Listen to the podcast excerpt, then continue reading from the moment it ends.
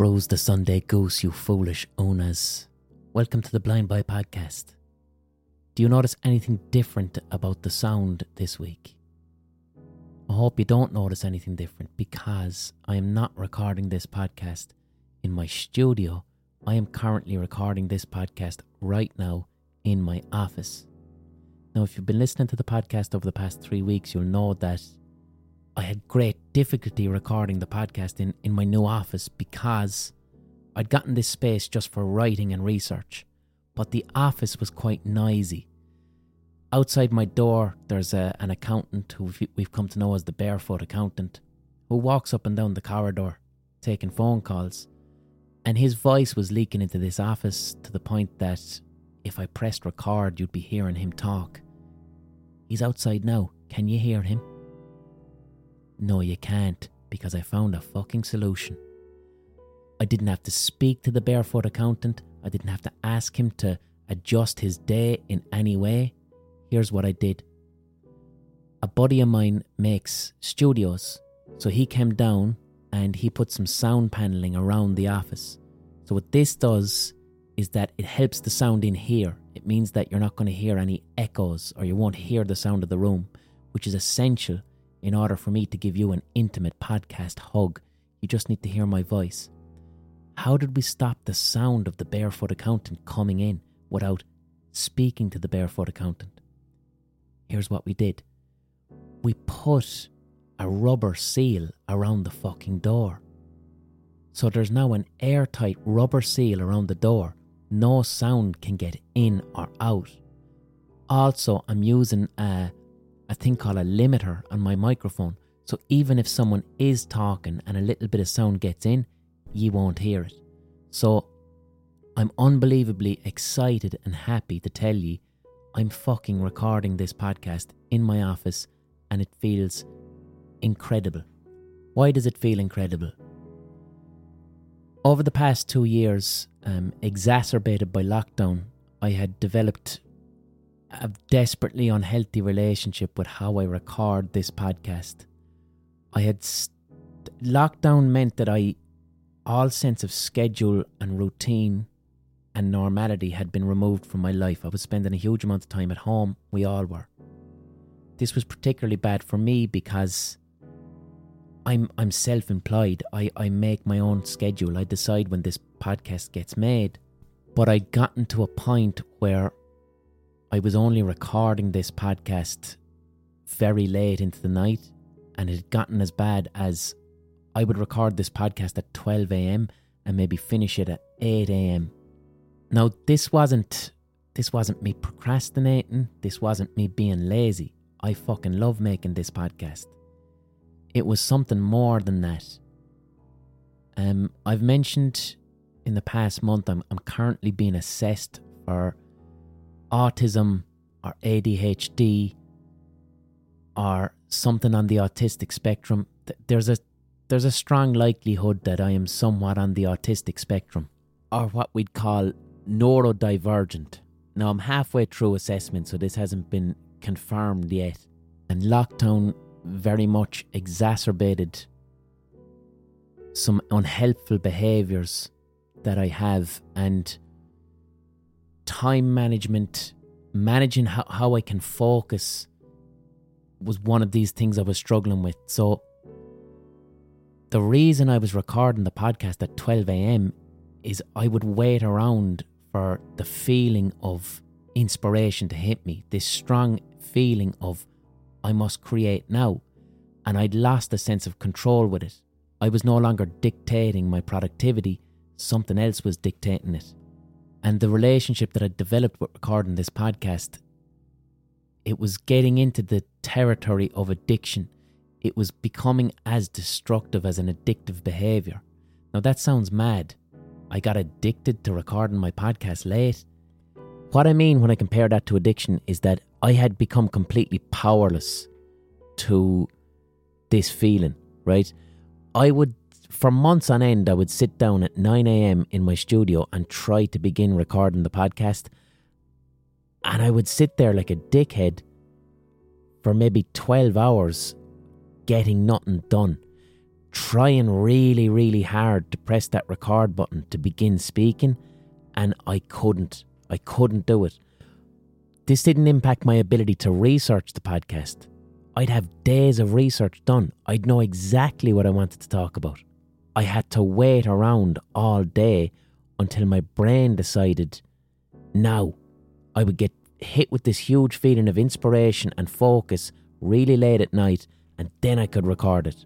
But the feeling of sitting around all day in front of a computer, so it's not laziness, it's not procrastination, it's not simply kicking myself up the arse and doing it, it's not even a desire to not want to do it. It was a complete inability to do something as basic as press record and begin recording this podcast. And it felt very shameful and it felt embarrassing and it felt like I was failing. And I didn't say it to you because it was kind of embarrassing. It's kind of embarrassing to try and sit at a computer for an entire day and do nothing. Until I learned that that that particular difficulty can be referred to as having difficulty with executive functioning, which is a symptom of being neurodivergent, a symptom of ADHD or being on the autistic spectrum. So the, the pressure and strain of that and the unhappiness of that is what led me to seek assessment for neurodivergence, along with a load of other reasons, and the fact that I get contacted a lot by people who listen to this podcast who are autistic or who are neurodivergent, and they say to me, Blind Boy, I listen to your podcast a lot, and you sound like you may be autistic. Have you ever thought about getting that checked out? And the problem with recording the podcast and doing it all through the night is the next day then was a complete fucking write off. I'm going to bed at 8 am, I'm getting up at 5 pm. It was ruining my week, it was making me incredibly unhappy, and the worst part is it was leaving me with an intense feeling of failure and shame. And then this was impacting my self esteem, and this was impacting my mental health as a result. And my happiness levels for the past year were quite low. And I understand this probably sounds fucking mental. This probably sounds absolutely mad to you. But you have to believe me, it was completely and utterly outside of my control. No matter how much I tried to sit myself down and record, even when I knew what I wanted to talk about, I had lost all control and I felt powerless to whatever the fuck was happening with me. I really, really felt powerless, and it was ca- causing me great, a great amount of upset. But now, what this office has done for me is, I get up at nine a.m. I have this separate space. It's it's it's clean. It's organized. I have a whiteboard, and I write down what I'm going to do I'm getting up in the morning and either cycling into my office or now I'm running into my office because I have a shower here. I'm finishing my work at 5 pm. I'm leaving with this beautiful sense of achievement and accomplishment. This is then having a knock on effect on my self esteem. I'm returning to my regular levels of mental health because I have a fucking office where I go to and do my work in, in a disciplined fashion. And I now have regained complete control over that part of myself that I had no control over. This type of shit is one of the reasons that I'm being assessed for neurodivergency. My sense of happiness and calmness and emotional regulation is very heavily tied in with my capacity to hyper focus, to focus on my passions and my abilities. Um, I'm someone who can, I can do a weekly podcast. I could write a fucking book. I can do all of these things and I enjoy them and they come to me quite easily. But when it comes to something as simple as scheduling my day, going to bed on time, keeping my studio tidy, taking basic responsibility for everyday things, that's the shit I struggle with. That's the shit I struggle with. And lockdown made it particularly bad for me because lockdown was like when I used to have agoraphobia, When I used to have agoraphobia, I couldn't leave my house. And lockdown triggered quite a lot of that shit for me. It triggered feelings of intense helplessness. And feelings of intense helplessness are what would drive me to a situation where I'm staring at my computer for 12 hours and I can't press that record button until the feeling hits me. At this office is sorting all that shit out for the first time in two years I'm feeling happy and confident and content. I feel very, very good at the moment, lads. And I can't believe it's 11 a.m. on a fucking Tuesday and I'm recording this podcast. And I got a load of work done yesterday and I got a load of work done over the weekend. And my evenings are free to not work and I'm going to bed at a normal time and getting rest. I feel fucking incredible. So it's not just a simple case of uh, blind boy got himself an office I have done something very structured in my life that is returning me to who I used to be, to the person I was before lockdown.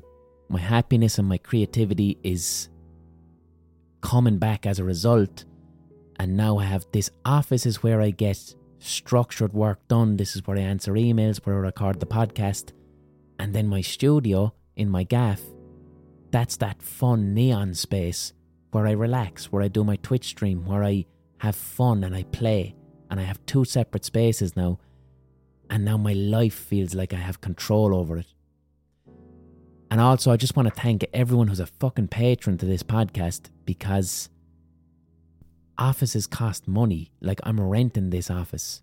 So, only because I have patrons and you're supporting me do I have the financial capacity to go, I need to fucking rent an office. I need to sort my shit out. I need to do this. So thank you to my patrons for making that possible. I don't want to go into too much detail about my autism assessment because, like I said, it's ongoing. But, like, since I've begun the process, there's multiple things about how I am and about my life and my life up to this point that I'm now viewing them through a new lens. And you might be thinking, Jesus, blind boy, how do you go your entire life possibly being autistic and then only in your 30s do you notice it? And ironically, the answer is called masking.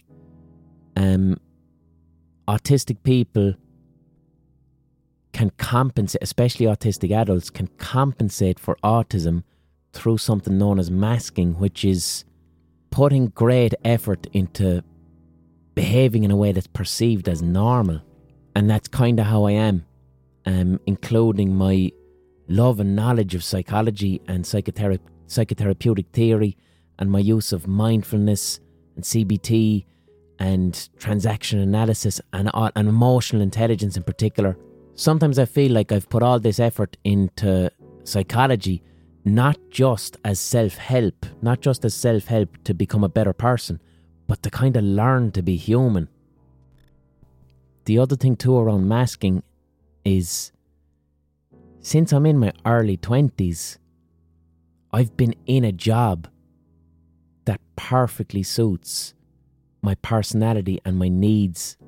Being blind by creating professionally for a living, getting to focus only on things that I'm genuinely, really, really passionate about. I'm very fortunate that that happens to be my job. So, because of that, because my environment suits me, I'm actually quite happy. And the issues that might present themselves if I am neurodivergent don't present themselves as aggressively because I'm in this environment where I get to do what I want to do on my own terms. However, if I was in a, a job I wasn't suited to, if I was working in an office with colleagues and would have to adhere to the nuances of social interaction. Like back in fucking school, which I performed terribly in and was expelled from, I'd have great difficulty. I would be a miserable person. I'd be absolutely, mi- I would not be able to do that job. Like I told you before, I had the, the first real proper job I had was I, I was working in, in, a, in a phone company, in a call centre. I lasted two weeks. And the reason I was fired, I was fired because I couldn't sit on my chair properly and I used the office printer to print out 92 pages about CIA crack cocaine smuggling in Nicaragua, which I was reading while on the phone to people working in a call centre. And I was reading it because the stress of speaking to that many strangers was overwhelming, and this was the only thing that made it manageable. And when they fired me, I didn't even know any of that was wrong. Another thing with autism is a thing called stimming, which is a type of repetitive body movement that's used to regulate emotions. And throughout my life, I pace back and forth and rub my hands together um, as a way to, when I'm thinking or when I'm anxious. But this isn't just regular pacing. I've paced so much that I've worn holes in carpets. I have calluses on one of my hands because I rub my hands together so much. And I do do this when I'm anxious, but most of the time I'm doing it when I'm perfectly happy, when I'm thinking about an idea, when I'm thinking about a hot take and researching. I read something, I get up off my chair, and I pace rapidly, thinking about something, and this makes me feel fantastic. That may be what's called stimming.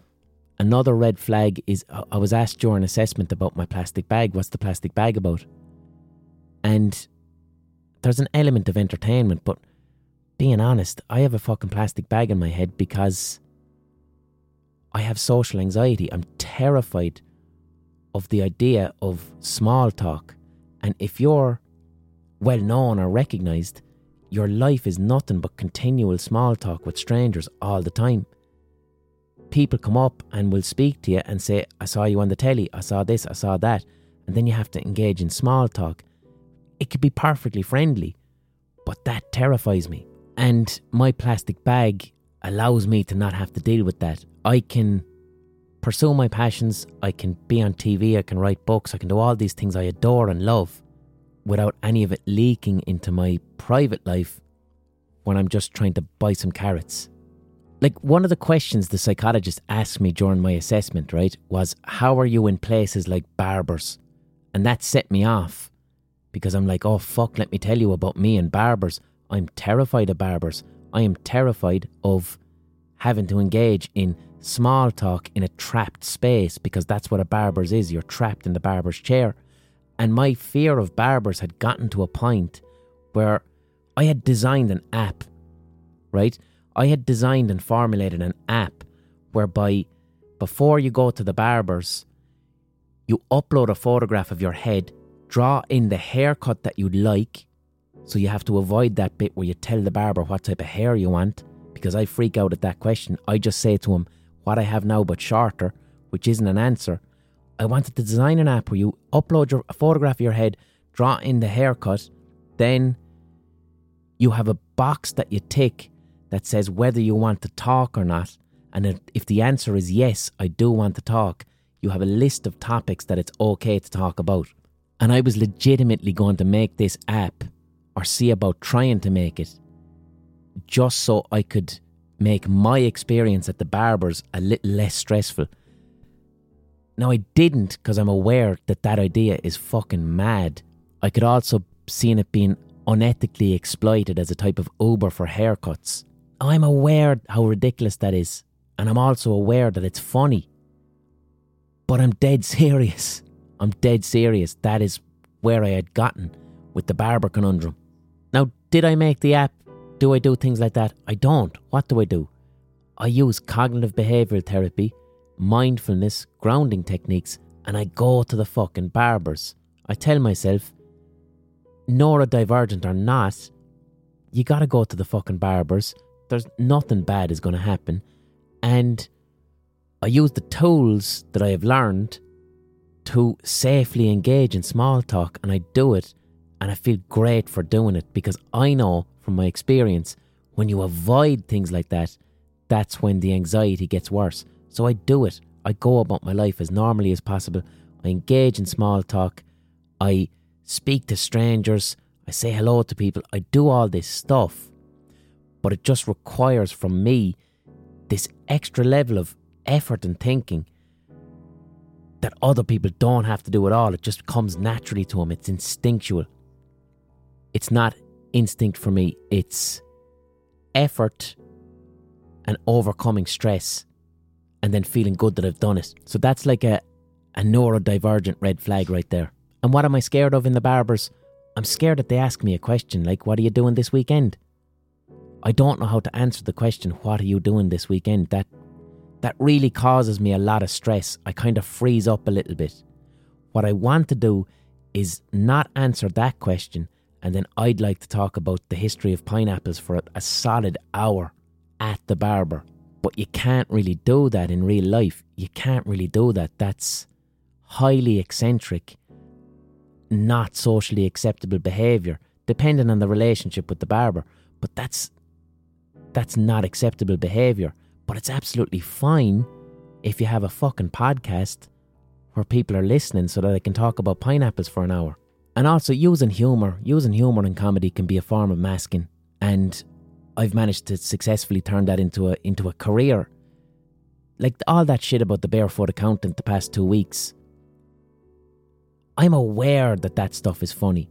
I'm actually I'm delivering the story of the barefoot accountant as comedic entertainment and finding the humour in it because I enjoy that.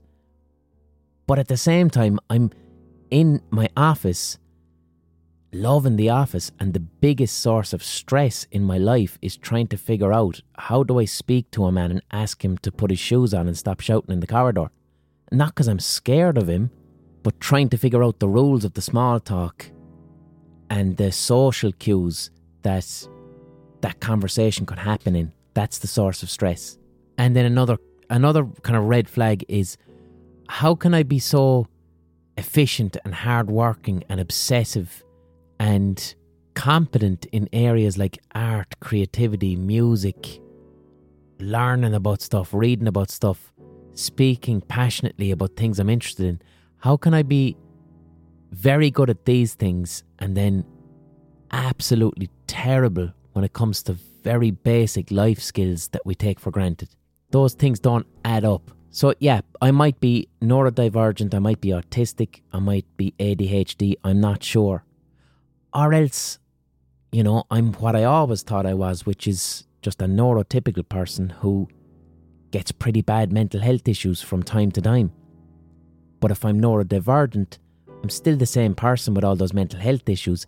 It's just the cause the cause for all my history of social anxiety may actually be a neurodivergent brain, and that's what I'm trying to find out. I've already spoken a bit too much about it. I was kind of I was saving a lot of that for a later podcast when I get my full assessment. But this week's podcast isn't about that. This week's podcast is a live podcast I did recently with Dermot Whelan. Dermot Whelan is a comedian, a radio presenter. He's an author. He's written two books. He's written a book called Mindful. He's written a children's book recently called Nanny and the Great Chocolate Mystery. Dermot also is a proponent of mindfulness. He trained in mindfulness and now he speaks about mindfulness because this is something that has had a transformative effect on his life. And me and Dermot sat down in Vicar Street and we had unbelievable craic. Dermot's also from Limerick. My first ever break that I got in television was on a TV show called Republic of Telly, and Dermot was the presenter on this TV show. And Dermot was a great help to me when I was starting off in TV because that was my first proper TV job. I was scared. I was in my early 20s. I'm up in RTE. I don't know if I deserve to be there. And then there's this presenter of this TV show who's from Limerick, who's hilarious and sound. And we just had so much craic backstage making each other laugh. That was very helpful to me. It made me feel like I belonged in television. And this live podcast, I almost didn't put it out, and I tell you why. So, when I do live podcasts, sometimes they're wonderful craic if you're there. If you're in the audience and you're there on the night, there's this real loud energy. But that energy sometimes doesn't work as a podcast that I put out here because the energy is quite different to a podcast hug. So this live podcast that you're going to hear, it's a different tone, a f- way different tone to what I normally put out.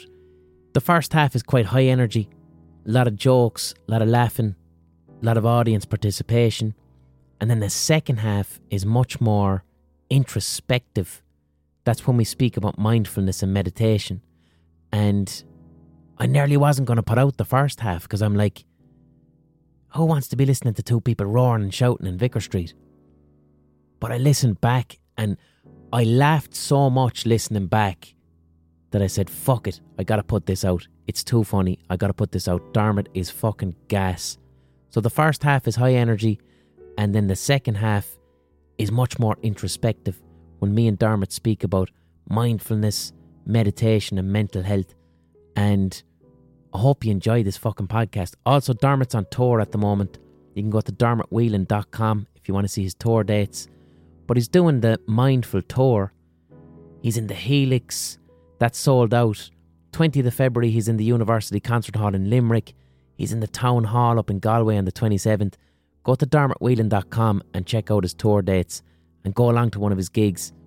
And I hope you enjoyed this live podcast as much as I enjoyed being there on the night doing it. Take off my hat because it's a bit formal. why is that always funny? Do you know why it's funny? And I figured it out, man, every time I take my hat off. I'll tell you why. Because usually when a hat comes off a head, you get the natural resistance of scalp and hair. And when I do it, you don't. And the only context that we have is like post coitus flappy Mickey. You know what I mean? You're pinching the reservoir. Who decided that? Whose job was that? It's a condom. What do we call the top? The reservoir. Reminds me of a fella I knew called Sean when I was 14. And Sean, he could be in the audience. Fucking, he's living in Dublin. Sean from Limerick, you're not living in the audience, here. Five of them. But anyway, I remember you, we were 14, like, and no one had even like if if we were if if one of us saw a fanny, we'd look for a plaster. It was that we were that young, and no one really knew what sex was or anything like that, you know. And Sean turned around and goes, uh, "When I have sex with a girl, I'm gonna piss inside her so she thinks I've loads of cum." and you're like, Sean, why do you want her to think that? Who told you that that's what women are interested in? He had a fucking TK lemonade bottle full of cum inside his nuts. So that's who named the condom. Sean or someone genetically related to him who's like, no, no, no. You need to call the top of the condom the reservoir so, so that the man thinks he has loads of cum. Because what do you keep in reservoirs? Legs. So, I've my guest tonight. It's Dermot Whelan, radio presenter, man from Limerick, gas cunt from Limerick. um, and a very important man for me I'll be honest with you, because my first ever, ever gig on television was the Republic of Telly, which you were the presenter of. And it was just a lovely, lovely feeling to be like making shit in my bedroom, making fucking YouTube videos and stuff, and then getting the call of you're on RTE. And that being terrifying, like, because it's like I'm up from Limerick up to Dublin. Dublin was like a very frightening place full of Vikings and stuff, and I had no idea what Dublin was. I was getting, I was uh, going to the window of Arnott's and getting panic attacks at the sight of a colour television. but, but, like, it was a lovely, calming feeling to go into the Republic of Telly studio and be like, "Holy fuck, you're on TV!" And it's like there's a Limerick lad across the way. Do you know what I mean? And we'd go backstage and just start shouting Limerick things at each other. It was. It was a brilliant time, uh, the Republic of Telly, because we used to shoot it on a Sunday night. Um, yeah. And there wasn't very many people in RTE on a Sunday, so no. it was kind of like all the teachers had gone home, and we had the place to ourselves. And there were just so many creative heads just hanging mm-hmm. around at that time. Yeah. And just all busting our balls to get this weird show done. I always think a TV show is good if you can't describe what it is. Yeah. Because um, it was just an amalgamation of of new acts and new talent and just slagging every TV show we could get our hands on. And the thing about it as well, I don't think we realized it at the time, but like it was a really, really important piece of TV because it's the last thing of an era. Like, if you're a young comedian now, right, and you're making shit on the internet and you're trying to get noticed, you, it's you can't really go further than that in Ireland. Like the way TV has gone, there's no Republic of Telly. Like the most important thing Republic of Telly did for me was I'm in the undisciplined environment of making comedy for the internet. Then it's like you have to make five minutes of television and it's out on Monday and you have a week to write a script and you have to show up here and you have to work with camera people and sound people and you're just thrown into the fire of the professional environment. And yet it's like going, it, one week was like being in college for four years of just being thrown into it. And what it did for me is you get the confidence. So it's like when someone gives you a TV gig or you get your first gig on stage, you don't feel like you deserve it. Everyone has a little bit of imposter syndrome. And then doing that was like, fuck it, maybe I do deserve it because these people around me are so professional and they're taking me seriously, so maybe I should take myself seriously. And that gave me the confidence then, whereby when I was getting phone calls off like fucking Channel 4 or BBC to write TV, I might have said no. I might have chickened out. I might have said, no, I'll fail, I'm not going to do it. But that little stepping stone of Republic Telly gave me the confidence to at least try. And it doesn't really exist anymore. Do you know what I mean? Younger comedians don't have the, the entryway into dipping your feet into the water, having a little go of it, you know? Yeah, it's fun. I'm trying to remember, was the Rubber Bandits sketch you did first, the, the cookery with the yolks? Yeah, we did that live in studio. That's one of those moments where I was sitting there in my little suit. That was the first time yolks was said on Irish television. Yes. And, and oh. Willie O'Dea had to go onto the radio. the next day, we're all on Joe Duffy. Joe Duffy asking him if he knows what fucking yolks are. Uh, but uh, like you're you're right. It, it's it's a strange time for comedians because I suppose that time was it ten years ago. That was ten years ago, yeah. And the the normal path for a comedian is you write five minutes, you get up on a stage, you Yeah. die in your hole, and then it all begins. Yeah, And so then you do your stage miles, and then eventually you hope that you might get noticed enough to get onto a panel show or or something like the Republic of Telly. The days of the panel shows. Yeah, there was uh, "Don't Feed the Gondolas" and shit like that. That was good craic. That was. Yeah.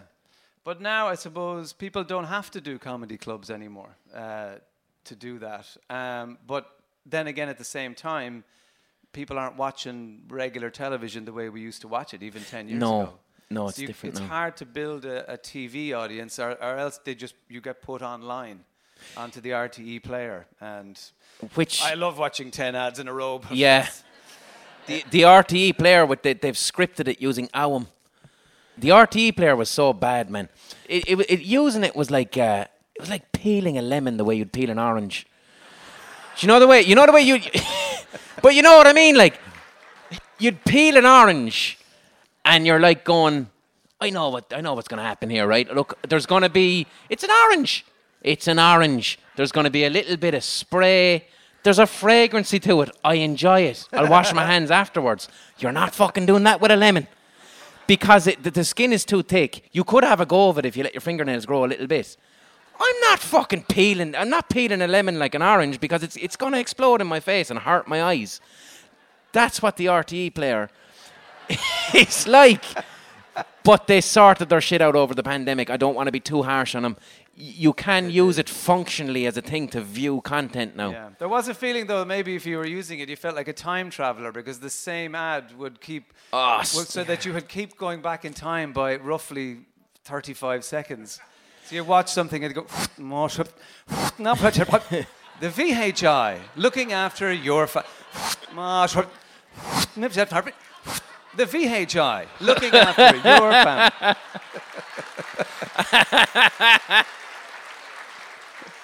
I think the problem was though it wasn't necessary. It was I didn't mind how many ads that it had. It was the fact that well the ads run perfectly. Why doesn't the TV show run perfectly? You're able to do something right, you greedy Dublin cunts. Do you know what I mean? And that's the experience you had at home. But they fixed it now. It's better now. Sorry to the It RTE is. player. I was well. We were talking Charlie Haughey backstage. I told you a story. I can't say, and I can if I change the person's name. Yeah, he told me a story about the time he pissed on Charlie ah, Haughey's crotch. S- You're in the right territory. It's not Eamon Dunphy, but we're in that region. Much more respectful. So this this was this Charlie ah, Haughey was in power, and this fella who'd be a big media personality, a brash man.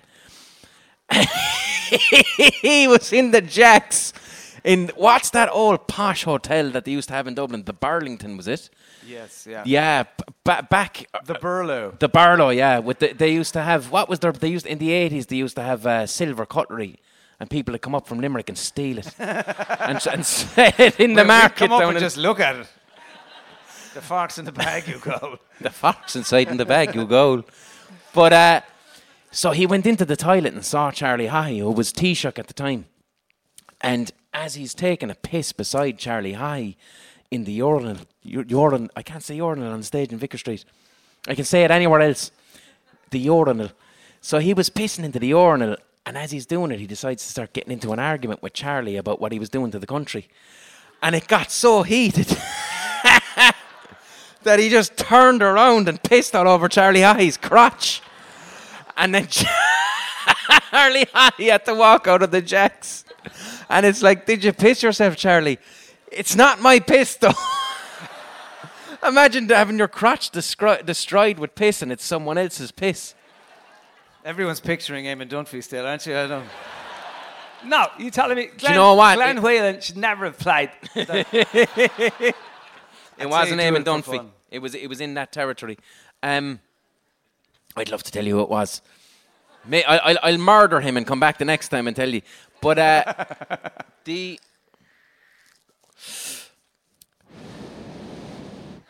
you're after getting in. That was me being mindful. Because you're after you're see there. That's called a that's called a sieg. A segue. But it's spelt sieg which I never understood. But uh, the you, you yeah yeah segue is spe- like if you see, segue like as in as in like a transition from like s- there. I was like I took up a, a, this stage vape that's part of the theatrical act. I went like this, and then I said, "I'm smoking it mindfully," and that was a sieg into asking you about mindfulness. You're just you- making me think of other words that are spelt weird now. Like I discovered today two things. Uh, you know, it piqued my interest. Go on. Is P I Q. U E D. Off. Had no idea.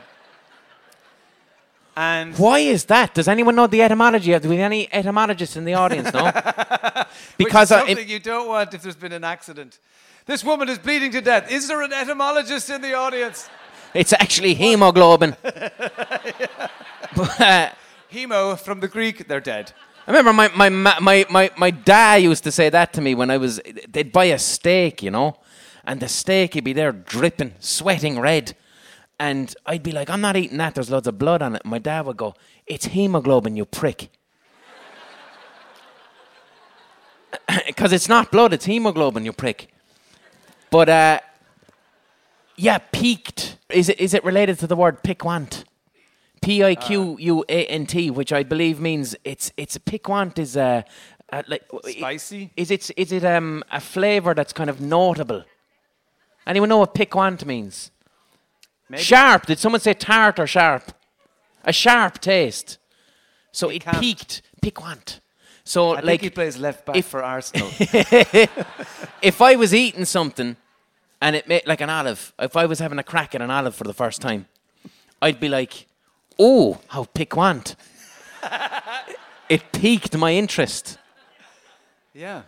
So, what what other words have we got that? Well, it wasn't really a word. It was, uh, it, you know that song "Down Under" by Men at Work. I do. It was the first album I ever got as a kid, Oh my God! and uh, But choice Was this a, was this a, was this something you consented in? Was this something you wanted? I wanted to get an album, but at, uh, you know, at age nine, or I, I didn't have a quite a large knowledge of the music industry. I can see. Actually, that's it. You so know what? Do you come from a land down under? Yeah. maybe you got to put a bit of respect to that song. Like it's uh, one of those ones where like you hear it so many times you lose respect, but like, no, fuck yeah. that, man. Hold on a minute now. Yeah, yeah, yeah, yeah, yeah. Well, my older brother took me to uh, what was the Virgin Megastore at the time, which was a massive record shop on the Quays. That they've started to sell condoms in. The first place you could buy a condom in Ireland they with did. a reservoir. Yeah.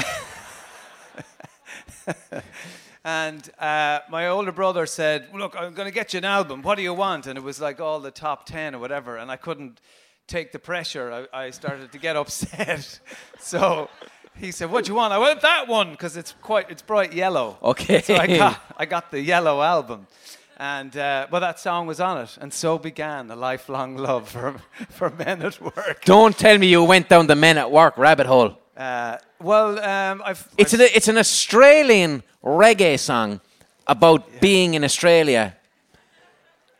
Yeah. Uh,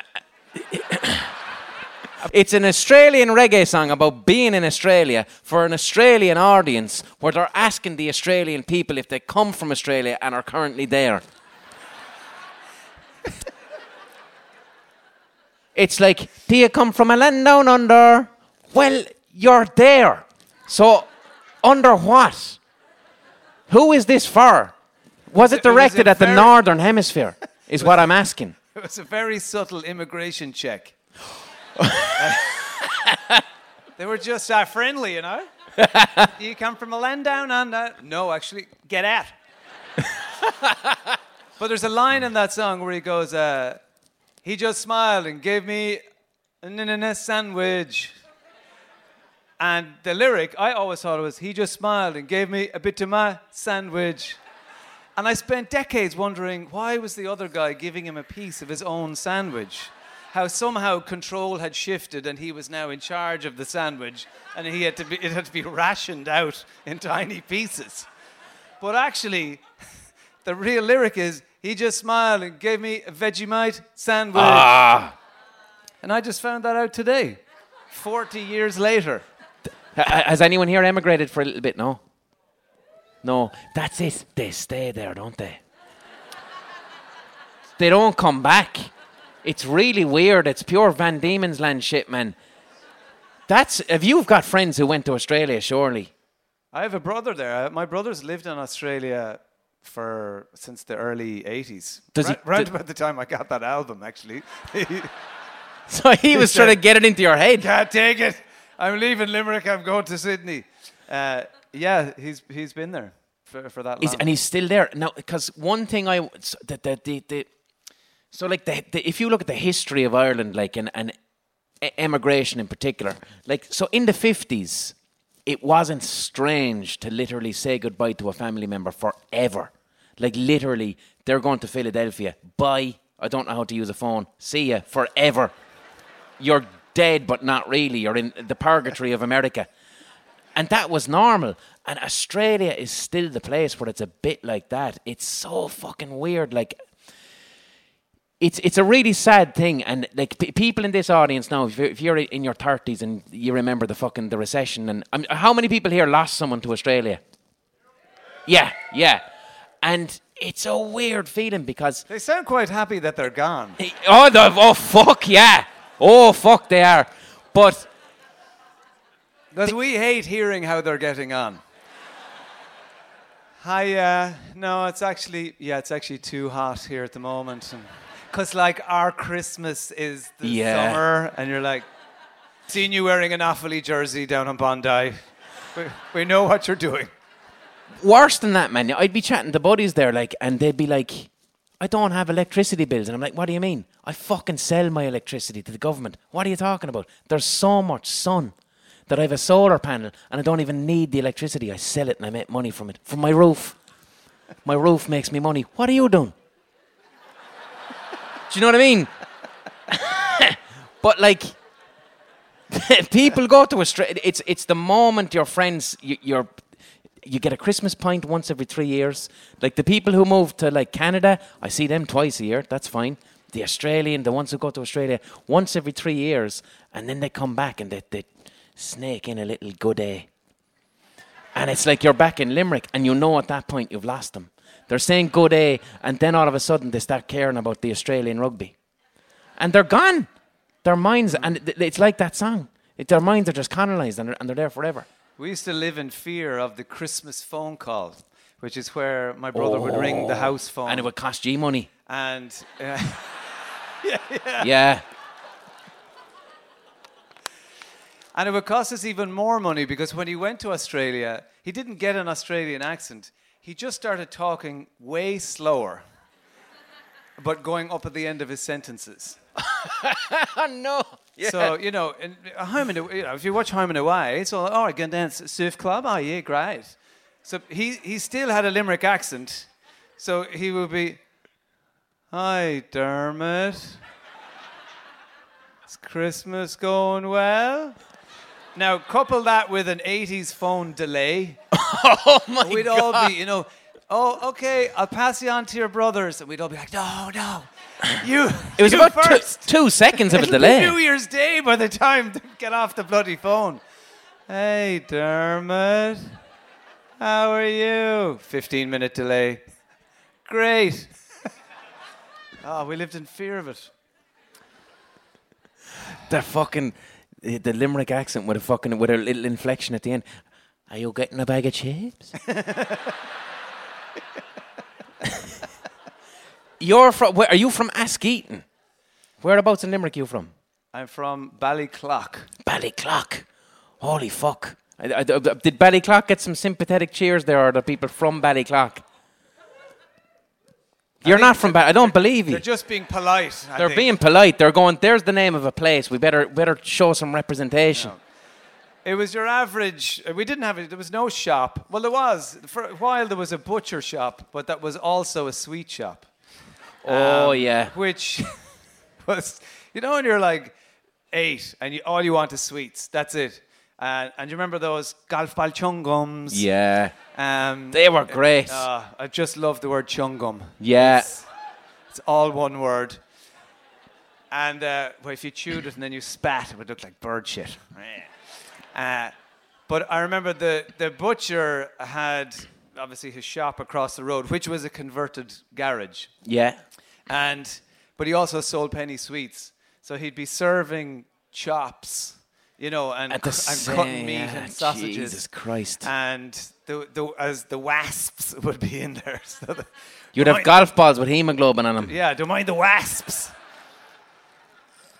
So then he'd finish up and go, "All right, Mary, good luck." And then you go, "Can I get uh, tw- uh, twenty golf ball chungums?" And then so the the meat hand would go into the. she didn't care. It was just like. There was a village up in Tip, where my ma comes from, and uh, Tip is called Tipperary, by the way.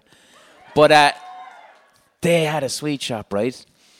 And so the, the, the sweets used to be in the front window, and there were the sticky sweets, and the sun would be coming in, so the sweets would be like warm and sticky. But then the owner used to let the cats sleep on the sweets.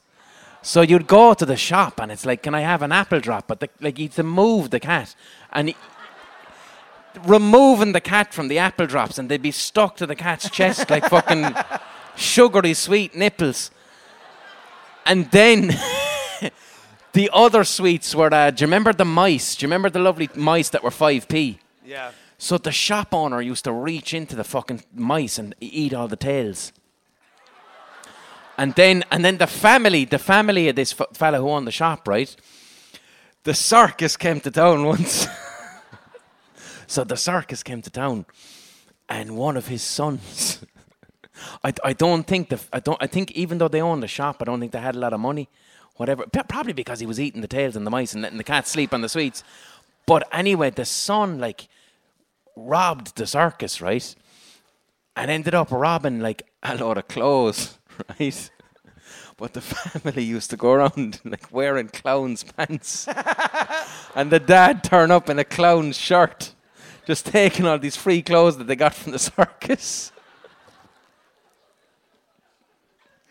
yeah. you don't get that shit anymore, man. Not, not no. with that. Not with this 5G around the place and stuff. Bring back that. You see that those people going, I want Ireland the way it was. I want Ireland the way it used to be. What fucking cats sleeping on sweets? Getting a box into the face off the priest. I'm just picturing the poor kids trying to play a ga match in the clown's shoes. well, we had Sizzlers, which were uh, a brand of shoe that I wouldn't recommend to anybody. What the fuck were Sizzlers? Sizzlers were. Um, was that the actual name of the shoe brand? Uh, yeah, it was the cheapest option. I can't remember what kind. Of, it might. Have, I don't know if it was pennies. What or, constituted or the sizzle? What, where'd they get? The, like, where'd they get those balls? They were like own brand runners, but within oh, about 20 right, minutes yeah, yeah. of wearing them, the sole would just gradually peel away so that it flapped like a dog's tongue, basically, as you try to run around. Would you have called them tackies? Uh, I'm not sure if I ever said tackies. I think my mother Did might have given out to me for saying tackies. That's because it was a Limerick City thing. Yeah. Do you know, speaking of etymologies, so Limerick is the only place in Ireland where we refer to runners as tackies, to the point that because I'm the type of person that comes up to Dublin, I've stopped saying tackies because it's just caused so much hassle. Like, what are you talking about? My shoes. You mean your runners? No, they're tackies. So in Limerick, we call them fucking tackies, right? And I, as I travelled outside of Limerick, I was just like, what the fuck is that? Why, why only in Limerick are we calling them tackies? That's weird. I need to find out what this is about. And I found out there's only two places in the world that call them tackies Limerick and Cape Town in South Africa. Yeah. So what happened was, right, in the 70s, some priest in it was in Ballinanty Church, some priest fucked off down to South Africa on a mission. Back in South Africa, they were just starting to wear runners, but it's so hot that the rubber shoes would stick to the ground and make it it'd be pure tacky. So in South Africa, they started calling them tackies.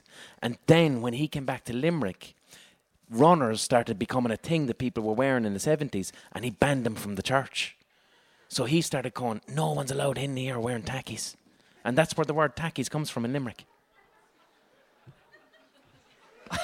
it's true. It's true.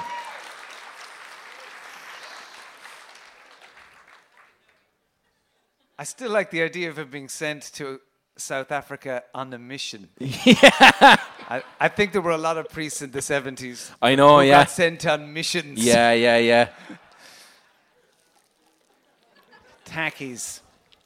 Um, so you don't want to talk about mindfulness? No, no. I'd love, I'd, I'd love to talk about it. I just not really sure how we ended up going to the other place. We did a um, sieg.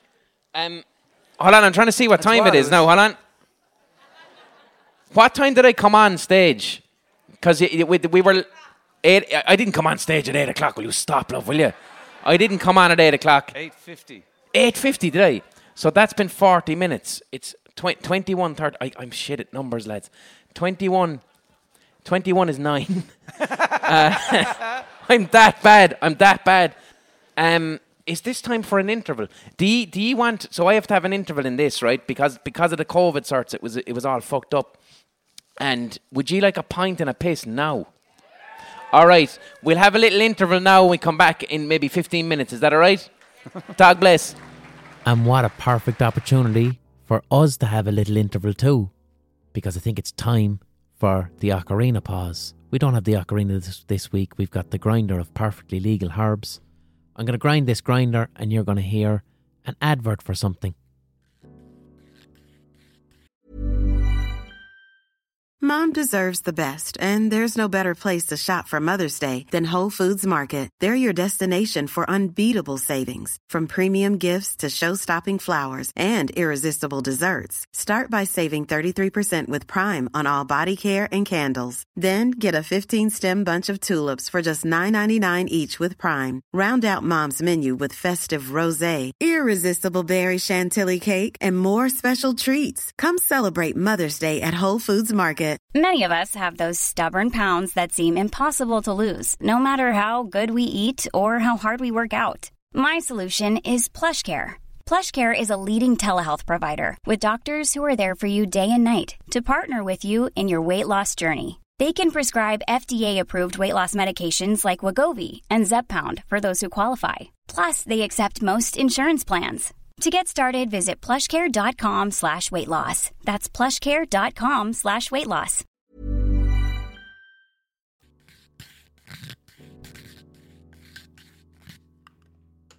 You would have heard an advert there, I don't know what for. They're algorithmically inserted into the podcast by ACAST.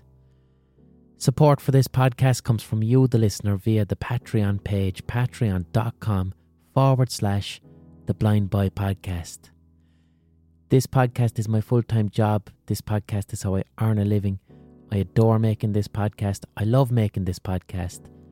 If you're enjoying it, if you listen to it regularly, if you're taking something from the podcast, please consider paying me for the work that I'm doing.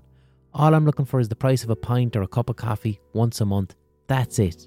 Alright? If you can't afford that, if you're out of work, don't worry about it. You can listen to this podcast for free. But if you can't afford it, you're paying for that person to listen for free. So everybody gets a podcast and I get to earn a living. It's a wonderful model based on kindness and soundness. And thank you again to all my patrons. Genuinely thank you.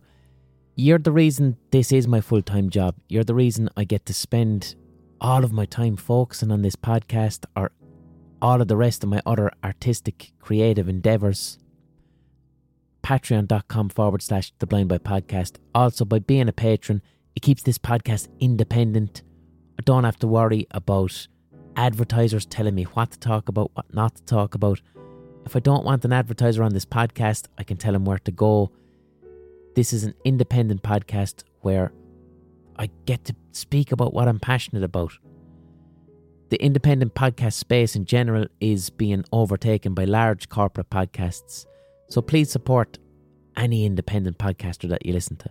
Support them monetarily or just by sharing their stuff and telling people about it and leaving reviews. That's all really important. Tiny bit of housekeeping. I've got some live gigs. If you're enjoying this podcast with Dermot Whelan, that's an example of the type of craic that we have in Vicar Street. And I've got three Vicar Streets coming up in Dublin in March and in April. March and April, three Vicar Streets.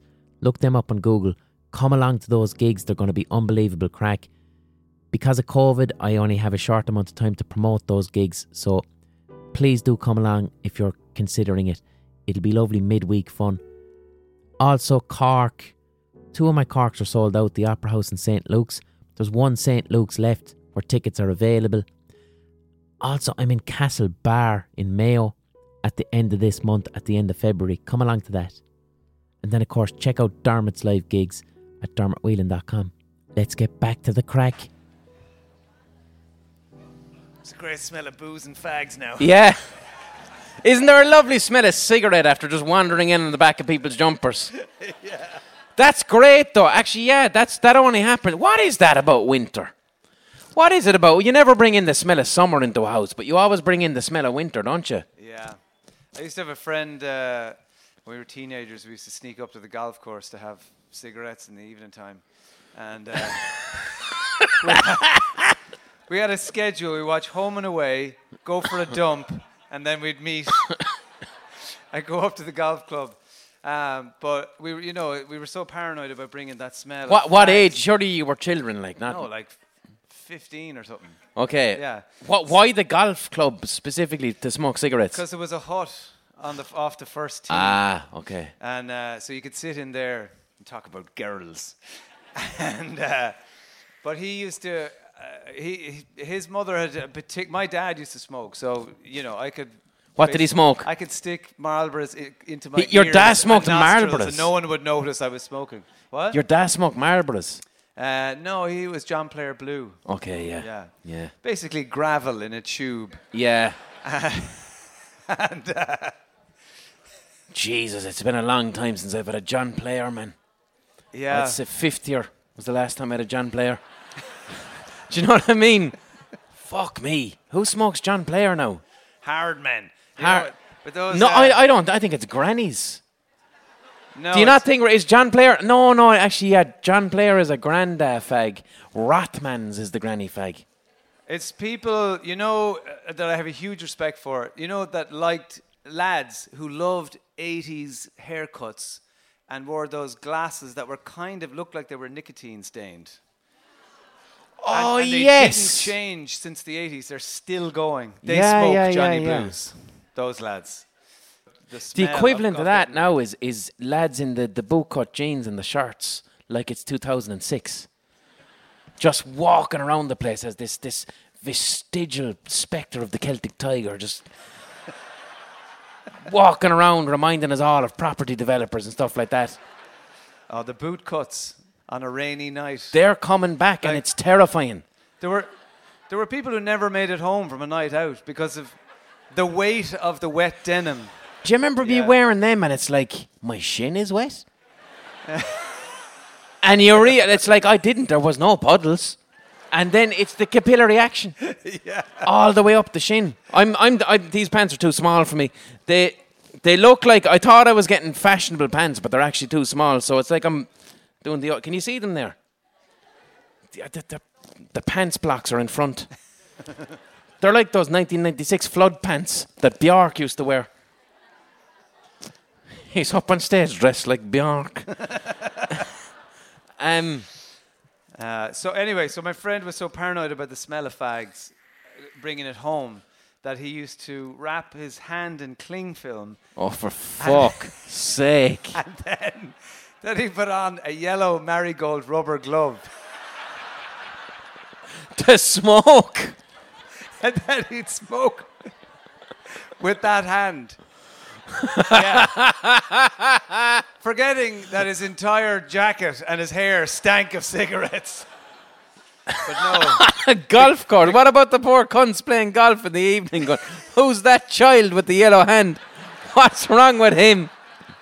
My God, he's only done half the washing up.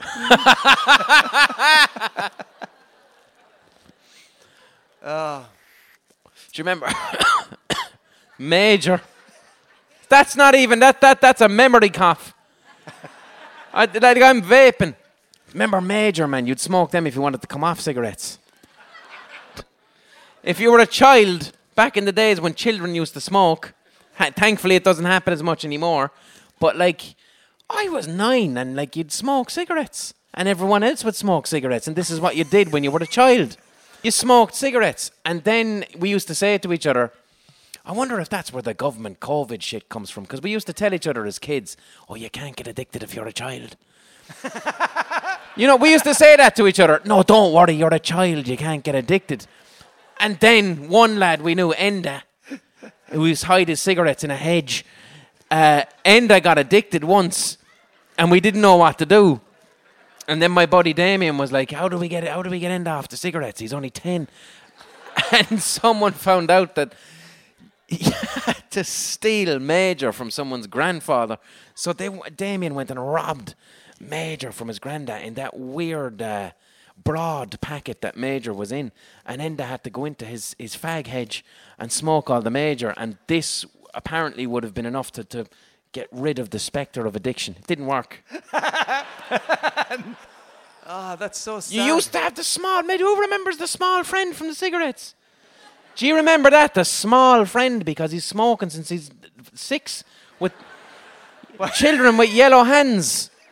Yeah, but especially there was there were different ways you could hold a cigarette. Oh, yeah. which was directly proportional to how hard you were considered. Yeah. So if you just held it normally, you know, like your mother, you No. know, you, would get beaten No, up. forget about it. But if you were, and that's why Major were so good because they were shorter. Yeah, and still cut red. Yeah, you could flip the cigarette around so that the burning part was Yeah. now facing towards the palm of your hand.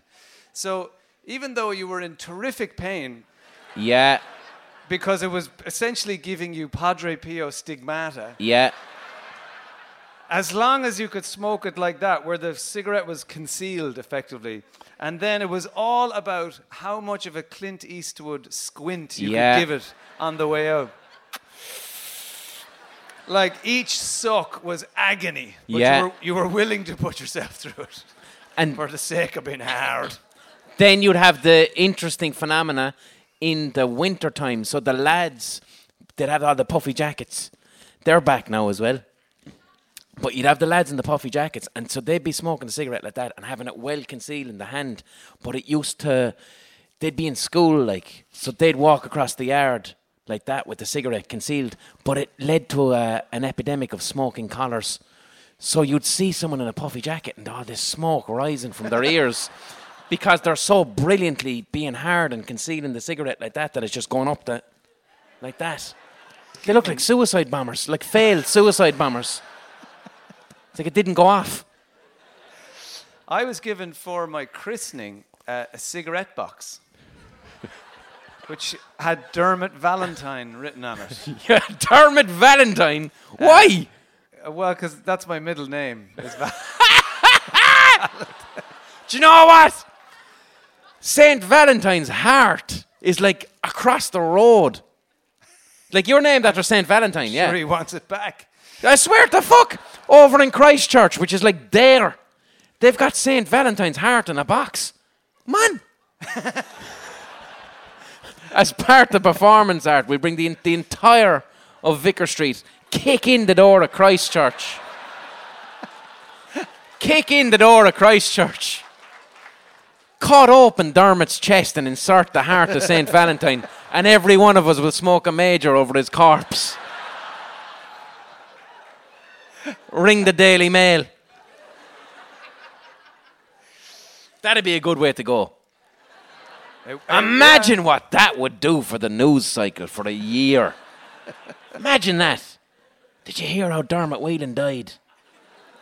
Cut open his chest and inserted the heart of Val- uh, uh, willingly. He wanted to do it. Where's the rest of him? Decomposed. Like what if they like? You, like you know what's there? Like for real. You can imagine his pancreas sitting in another part of the church going, No one wants to look at me. They're mad though with the fucking they're, the, the, the, the relic business. The relic business. They're, they, so there's St. Valentine's heart, and then there's someone's head floating around, isn't there? Oliver Plunkett. Pl- Plunkett's head. Yeah, but he be, did he become a saint? He did. Yeah, so they have his, like, If you've ever seen it, it's really small, which means he obviously smoked major as a child. Oliver! Any fags? Oliver, Oliver Plunkett's tiny head. Which is uh, an indie band waiting to happen. Um, so there's St. Valentine's heart, and then I spoke before about Christ's foreskin. F- Christ's foreskin was a, a huge relic all through the medieval times. Like there was competing foreskins of Christ's. Different churches in Europe would have Christ's foreskin, and they'd be like, "This is the real one. This is the real one," and the church had to come like they couldn't deal with it. Because the thing is if you've got Saint Valentine's heart right you're like well he was a real lad. He was he was a person. He was just that you know he did a couple of miracles and we kept his heart. You can explain that. But Christ ascended to heaven so you can't like just cut the top of his dick off when he's a child and then have it lying around that's not that if if th- if this is the case the bible itself crumbles so the church had to come out. This is real. The church had to come out and go. Right, first of all, like you've got three foreskins, lads. So one of you, one of you's taking the piss because they were competing all over Europe. King Charlemagne started it, and did you know what the church had to say? Okay, here's the deal, lads. Yes, his top of his dick was cut off because he was a little Jewish boy, but his foreskin wandered the earth for 33 years, and then when he died, it ascended with him and became the rings of Saturn. That's the actual church explanation. So when you look up at Saturn and see the rings, it's the top of Christ's cock. When he was a child, the giant, expanded, stretched cockskin of a fucking tiny carpenter child. he, wa- he wasn't a carpenter when he was a child. Just. That's true, actually. That's true. That's true. Yeah, uh, 18 months old, putting up some shelves. No one ever talks any about any of the shit he built, though. Like if if Christ was a carpenter, like it's all about this fucking wine and water and fishes, and it's like throw this fucking IKEA thing together. So Jesus, let's. Why doesn't any of his furniture exist? Get down to Christ Furniture on the Long Mile Road.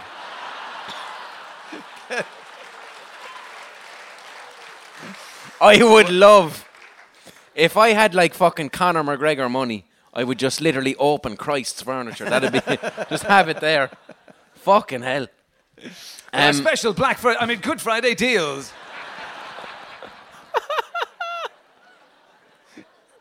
you can see about the back smoking a major. Nothing good about that Friday. You're gonna imagine it though. Yeah, If you, yeah, fuck it. Why don't they just? why- Why doesn't someone just come out with an old cabinet and go, "Christ built this"? No, he didn't. Prove it. Prove it. Prove he didn't build it. There was the shroud. Shroud of Turin was a for, forgery. It was. And Padre Pio, man. You know about Padre Pio, don't you, with his fucking manky hands? They found a lot of uh, receipts where he was buying acid from a chemist. Is that real? he was buying acid from a chemist and he had his little gloves. and he was fucking putting the acid in the gloves and burning his hands and going around the place going, woo! And that, yeah! He's a lying cunt. They've got the receipts. He's been exposed in a Twitter thread. Did they even? What? There's so many questions.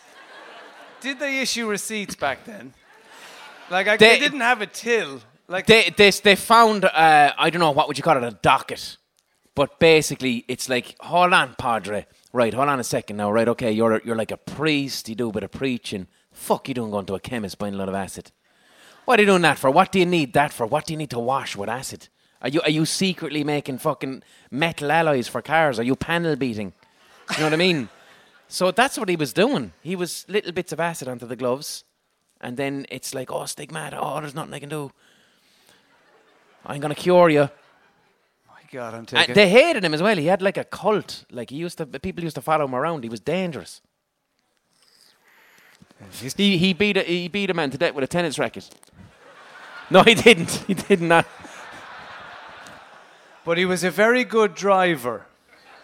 That's why we have him on the dashboard of the car. Sorry, sorry if anyone's into go. if anyone's into Padre Piero, I apologise. No, I shouldn't. He was going around burning his hands with acid and saying it was a miracle. But he kept his receipts for tax purposes. That's it. That's what he shouldn't imagine that he was claiming it back. Um. So you're you're big into meditation. I am. now that is a Siguru. I am. I've I've practiced meditation for about 14 years. Go away. Written a book on it, I know that part. and yeah, I love it, and I like to try and teach it to people and I heard, it's the, demystify it a bit. the origin story. I heard i i you arrived at a gig in an ambulance for the laugh. yeah. No, but you arrived at a gig in an ambulance. I did. I had a panic attack in 2007 on the way to perform at the Kilkenny Cat Laughs Festival. And yeah, I had to pull my car over. An ambulance was called. I thought I was dying. Ah. And I, I'd never had a panic, panic attack before. And I got into the back of the ambulance, and your man says, You know the way paramedics are always like really cheerful, um, which is always amazing, you know, that the, the mood they bring to an accident. the, the upbeat thing. Um, but the anyway, he was like, "It's okay, you're not dying," and he said, "You're you're hyperventilating," and he gave me a brown paper bag. And I thought, geez, I know the HSE is fucked. but You've got to have more equipment in this thing than a Centra bag that still smells of your man's sandwiches that were in it about 20 minutes ago. Um, I was afraid he was going to pull out a defibrillator made out of a Tesco bag. Stand back. Um, but yeah, so it was it was a panic attack, and I I think I'm the only person to arrive into the Cat Laughs festival in an ambulance. Um, so th- did he just go? Look, we have the ambulance. We might as well take it to the gig. Well, um, yeah. Well, they brought me into town. it would be rude just to leave me there. I went to the hospital and they checked me out and all that, and then I, I went and did my gigs. And isn't it? Got ten minutes of new material. Um, but yeah, I, I, think I mean it was quite a showbiz entrance. I mean there were yeah. sirens and flashing lights. It was you know, uh, but I wouldn't recommend it. It's an incredible waste of the emergency services time. But the that's the mad thing. when you get a panic attack and you don't know what it is, and often a panic attack is, uh, I used to get those too, where it's like, oh, I'm dying. I'm in the process of being dead soon. Yeah. Like it's them ones. Like it's awful. It's, it's like it's I'm do I'm because the thing is, it, it's painful. It is, isn't it? But for me, I was driving, and it, it was like the overweight, invisible man got into the car and just sat down on me. Ah. So I could feel a weight on my stomach. I was drinking the night before, so I was hungover and I was worn out, and you know I was had 50 jobs at the time, but I had no tools to manage my stress and everything that I was that I was doing. Um, so it just kind of it culminated in that for me. That was kind of the cocktail. And the fear, drink fear, is a terrible one for bringing on an old panic attack, isn't it? It yeah. really sets you up. Yeah, I know, um, but we shouldn't be saying it now because they're all having a great time. I know you're grand, you're grand. But remember, no one's deep. getting rat arsed tonight. It's a Monday. No, I don't think anyone's getting rat arsed. All right, fair enough. Um, Say a prayer to Padre Pio tomorrow when you get your fucking. so anyway, look, that, that was an incident that kind of, you know, made me think. Do you know what? I need more than Guinness. So that, that was to y- actually manage stress. So one panic attack was so severe it was enough to go, holy fuck, I need to sort some shit out right here. Yeah. Now it wasn't like a woohoo. My next day, my life changed, but it made me start to think, okay, maybe I need to do something else. And then, yeah. Quite by chance, I got asked to. Uh, like MC a book launch of, of uh, yeah. someone had written a book, and I found out that she, lovely woman called Siobhan McKenna, was uh, teaching meditation to the guards mm-hmm. at the same time as well as writing her book. So I said, actually, I'd like to give that a go. So can we do a swap? Mm-hmm. So she gave me an hour of her time, and I uh, emceed her book launch, and that kind of started me. And she gave you your first meditation. Yeah. And what? How would you describe? Uh, like, have you is everyone here familiar with the practice of meditating? Have you all kind of tried it at least? Um, like I meditate. No, he had to say it twice. Is that Eamon Dunphy? but uh, like Watch it, out, he'll piss on your leg. When you, it wasn't Eamon Dunphy who did that. When when you when you go for it, like when you get into the meditation, like I, I I couldn't believe like like I went through a period of meditating, right, where I was doing it every day for like two months straight, right? And when you repeat it, when you do it on a daily basis and you get good at it and it becomes part of the routine, like I had a fucking I don't want to say spiritual experience, but I had an experience that was like up there with hallucinogenic drugs. Like I, I, I was meditating by a river And I came out of the meditation and there was a nettle in front of me. I swear to fuck, like I felt like the nettle was a sibling. Like gen- genuinely, genuinely, I had this wonderful sense of, I know you're a nettle. but like I understood on a deep level, you and me, Mr. Nettle, were part of the same thing. It was the it was how people describe DMT or ayahuasca. Uh, meditation got me to a point of understanding another life form that brought me to a higher truth that I can't access on, on a normal level. It was fucking phenomenal. And then another time, and I'm not, I'm, I'm agnostic. I'm, not, I'm not a believer of the supernatural, but like, I was, I was meditating and I was, I was grieving for my father. My father had died a few years previously, and I, again, I was sitting at this fucking river, and I came out of the meditation and as I opened my eyes, I, I literally saw my dad across the river, and then he disappeared. And I got this feeling of, I'm okay, I'm okay. Now, I know my mind did that. I'm not saying it was supernatural. But what I'm saying is that the mindfulness of the meditation, where it took me emotionally, it allowed me to access a part of my fucking grief that I needed to access, if you get what I'm saying. So I don't, I'm not sitting here saying to you, I was meditating and my dad appeared across the river like Padre Pio. I'm not saying that. But I am saying that in that lovely dreamlike state between meditation and coming out of it, I saw my fucking dad in here. I didn't ask for it. And I got a message of I'm okay. And I banked it in here as it, it felt fucking real. And, and it, I actually processed grief and moved forward as a result. Do you know what I mean? And whether that's real or not, it doesn't matter to me. It, it actually worked and, and, and, and it was meaningful, you know. So that's what meditation has done for me. I don't do it enough. I should do it. Well, uh, you know, that's obviously an amazing experience. For a lot of people, they don't get that, and then they think that they're doing it wrong. Mm-hmm. So, part of my thing is to just really demys- demystify it and Mm-hmm. to debunk a lot of the myths around it because a lot of people would start meditation and then, like, we could just do it here. Anyone who's ever tried meditation or a f- this form of mindfulness, put your hand up. Yeah, woohoo. Now, if you kept it going and you still do it, keep your hand up. Yeah, see, most of the hands go down, and that's perfectly normal. And the, one of the problems is that people think they're doing it wrong. And one of the mm-hmm. biggest myths is, I have to clear my mind of all mm-hmm. thoughts. And we have 80,000 thoughts going through our head every single day. Mm-hmm. They're not going anywhere. In fact, we don't want them to because if they do, we're dead because they're literally keeping us alive. Thoughts, good. You know, uh, like all in its basic form, right? Meditation, and the simplest definition I can give is meditation's focusing your mind on one thing. Mm-hmm.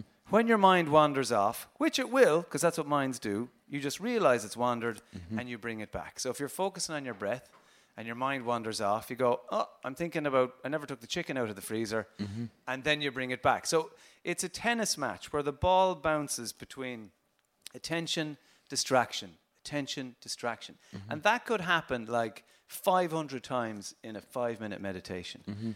And that's okay because mm-hmm. when they look at the science, it's, it's the, the flash of awareness that your mind has wandered and you bringing it back. Mm-hmm. That's where the changes happen in the brain. They did a study. And is that the skill, Dermot? Is the skill having the developing the discipline so that you're able to notice the thing and still stick with it rather than react to it? Yeah, Because so- sometimes, like I know when I was starting, it's like I'm getting on great, and then my thought, I think about the chicken in the oven, then I go, "Oh, you fucking stupid prick." Do you know what I mean? And that's it. That's the opposite of where my mind needs to be. I, instead of noticing the thought of the chicken and bringing myself back, I've now reacted to the chicken. but Yeah, and, and that's what it is. But but I think it's it's reassuring for people who want to get into it to know, okay, so it's okay if my mind wanders off, and then I just go, oh shit, I'm not thinking about the breathing anymore, and you bring it mm-hmm. back. That's okay. Like there's a brilliant study, and I try and bring as much science into it as I can when I'm mm-hmm. teaching people because that's what people can relate to now. And uh, you know, a mm-hmm. lot of the spiritual stuff came with the Eastern traditions, and mm-hmm. that was the currency of the day. But today, and particularly for blokes, science is the is the thing people can latch onto initially, anyway. And then maybe you can have those spiritual experiences if that's where you want to go. But most of the time, we just want to turn our stress response off long enough that we stop being mental. I mean, that's kind of it. There was a study done, Harvard study in 2012, and they got people who had never meditated before, and they got them to meditate for less than half an hour a day for eight weeks. And then mm-hmm. they had a control group who didn't do any of it, and they didn't see any of the same results. But what they found was usual things was, you know, their heart rates were lower, blood pressure was lower, stress mm-hmm. hormone levels were lower, less cortisol, all that kind of stuff that they kind of knew already happens every time you sit down to mm-hmm. meditate. But what they were shocked to find was that every single one of them, their brains had literally changed shape. Mm-hmm. Their amygdalas, which is that part of our brain that's you know plays a key role in fearful thoughts, mm-hmm. anxious thoughts, angry thoughts, that had shrunk in size in every single one of them mm-hmm. in less than two months. Conversely, parts of their brain responsible for memory and self awareness and logical thinking and empathy, those had all grown and strengthened. So was, there was literally more grey matter inside their skulls. So I was thinking to myself, well, look, that's a no-brainer, if you'll excuse the pun. How, like, how could I continue to have the same thoughts that put me in the back of that ambulance that day Mm-hmm. if every time I sit down to do a simple exercise that maybe only takes 16 seconds, Mm-hmm. I'm shrinking that part of my brain? Yeah. You know, so that's kind of they're the things that got me kind of hooked. And you know, like, I And, love and just uh, I- I had uh, so my last guest that I had on here was uh, Ian Richardson. He's a neuroscientist up in Trinity College, and he was speaking about that. He was calling it neuroplasticity, mm. and basically, the brain is like any other part of the body. It, it it can change and grow in response to stimulus. And he was speaking about the exact same thing that you're speaking about there. And in in our culture, like if you say to someone, go to the gym and lift heavy things and you might get bigger, we understand that. But like it's the same with the fucking brain and not just meditation. Like I, I speak about uh, CBT, cognitive behavioral therapy a lot. That's the same shit. I'm retraining. Uh, if, if, if, I, if my mind is anxious and I immediately go to an anxious thought or an angry thought, I challenge it and work on it until that connection is no longer present in my brain as an autonomous thought. I train it to go to the rational thought now after a while. And it's neuroplasticity, it's the brain actually growing and responding and changing to what you do to it. Well, we've been so conditioned away from sitting with ourselves that now it's almost an alien thing. And for a lot of people, it's really uncomfortable. The idea of just sitting alone with your thoughts freaks people out. Mm-hmm. There was another study they did in the University of Virginia in 2015. They got a few hundred people, all different walks of life, and all they asked them to do was sit in a room for between six and 15 minutes. Took their phones off them, it was just a chair and a table, that was it. And you would think, and they were like, what do we got to do? And they're like, just sit there. Mm-hmm. They're like, okay. And I said, but actually, there's one more thing. On the table in front of you, there's a button. Mm-hmm. All right, now you don't have to press the button. But if you do press the button, we should tell you it will administer a painful electric shock. Yeah. Don't have to press the button. See you in 15 minutes. And they go out. Like, the stats from that study were, like, literally shocking. Okay. Men did not come out well from this study, let me tell you that. 67% of men chose to electrocute themselves rather than sit there alone with their thoughts. Women were slightly better, 25% chose to inflict pain rather than just sit there. There was one lad in the study electrocuted himself 197 times. Now, we're moving into fetish territory there. Yeah, yeah, Like, yeah. Seriously. But it just goes to show, you know, and I think it's a reassuring tale for people that we're deconditioned out of sitting alone with ourselves because we're so conditioned to distraction. It's phones, it's telly, it's Netflix. But imme- like immediately, when you describe the sit by yourself or press the button, I'm immediately thinking of social media. And the thing is, like, social media is fun 10% of the time, but the other 90% is terrible. Like, if, if you go on Twitter or Instagram, or you're not always getting good feelings, you're coming away from it with anger, envy, fear if you see a news cycle, but yet you continue to go to the fucking phone because you're searching for that one piece of the good little dopamine hit. Mm. And the alternative is sit and do fucking nothing. Like, we were speaking backstage about that new Beatles documentary. You haven't seen it yet, have you? No. Have has anyone watched the new Beatles documentary that, that's on Disney Plus? So um, I I can't wait to see it. Right, but basically what it is is it's like eight hours of just the Beatles kind of chatting in the studio. It's it's like a documentary for the Joe Rogan generation, we'll say. And uh, what a lot of people are commenting about is it's so nice to watch people for eight hours in a room and no one has a phone. So you see people either being comfortable sitting with themselves or the other things they have to do to distract themselves from the fear of sitting by themselves. And it's often like making funny noises and stuff. We don't make funny noises anymore. You just pick up your phone. do you know what I mean? Sorry, I went on a sieg there.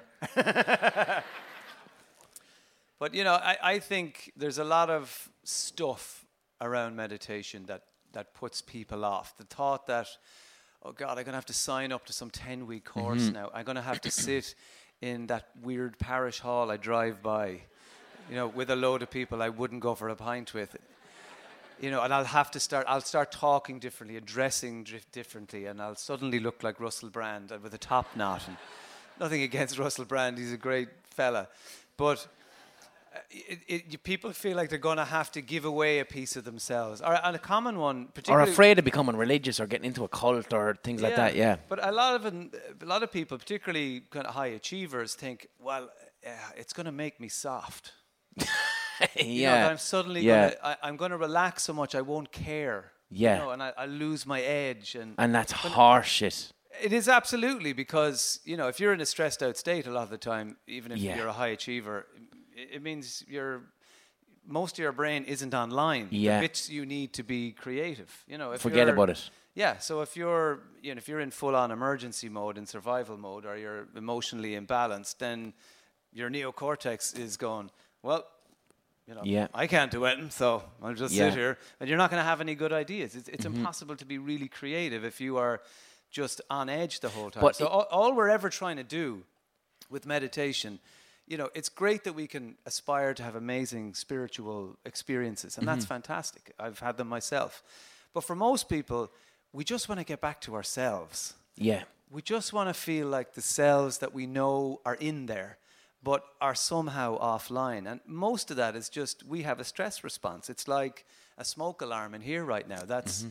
that's ringing and ringing and ringing. And they're great inventions, and we need them to work when we need them to work, i.e., when there's a fire. But if those things are ringing all the time, they wear us out, they wear us down, and they burn mm-hmm. us out. So all we're ever really trying to do with any of these exercises is just to knock off that internal emergency alarm, mm-hmm. that internal smoke alarm, long enough for all the rest of our dials to come back around. It's like a cockpit on an, air, an airplane, you know, in, in an action movie when it's like, pull Yeah. up, pull up. And then someone hits the autopilot and all the dials just go back to normal. Yeah. That's kind of all we're trying to do. And sometimes you can do a technique that is literally 16 seconds. That was one of the first ones I met. I, I learned that my teacher told me. And that can be enough just to knock off that smoke And alarm what is it? enough. What is the 16 second technique? Well, all it's it's called box breath or square breathing. So the Yeah. idea is you're you're breathing into a count of four. You hold Mm-hmm. it in your belly for a count of 4 let it out to a count of four, and you then hold that out before you breathe in again to a count of four. So all That's any- the first thing. So when I first presented with anxiety attacks to uh, a psychologist when I was like 19 or whatever, that's the first thing that he got me to do is to breathe. So what I'd noticed was because I was experiencing panic attacks and because I was in a continuous state of anxiety, my breaths at all time were coming from the top of my chest, very shallow, like gasping all the time. And the chemicals in my brain then are totally different. Like this is what Ian Richardson was talking about when he was mm. here. By not allowing the oxygen in, my brain chemistry was feeding the part of my brain that uh, a- amygdala that was interested in anxiety. And just by simply, what he showed me was when you breathe, you touch your stomach, and when you breathe in, you feel your stomach expanding. And just that alone, I felt calm for the first time in six months because I was simply bringing more decent quality oxygen into my body. Like it's mad. everybody in here is now thinking, how am I breathing? Yeah. but diaphragmatic breathing. It's great. After like nearly two years of lockdown, you could find your belly quite easily enough. um, but yeah, I mean the techniques as well can. I, I'm a big believer. It's got to work for you. It's got to. You've got to be able to build it into your day. And, and sometimes again, another myth is that people think, "Let's go, I'm going to do this for an hour a day. This is mm. another thing I've got to build into. I got to go to the gym and the. And now your man's making me do an hour of breathing. Mm-hmm. You know."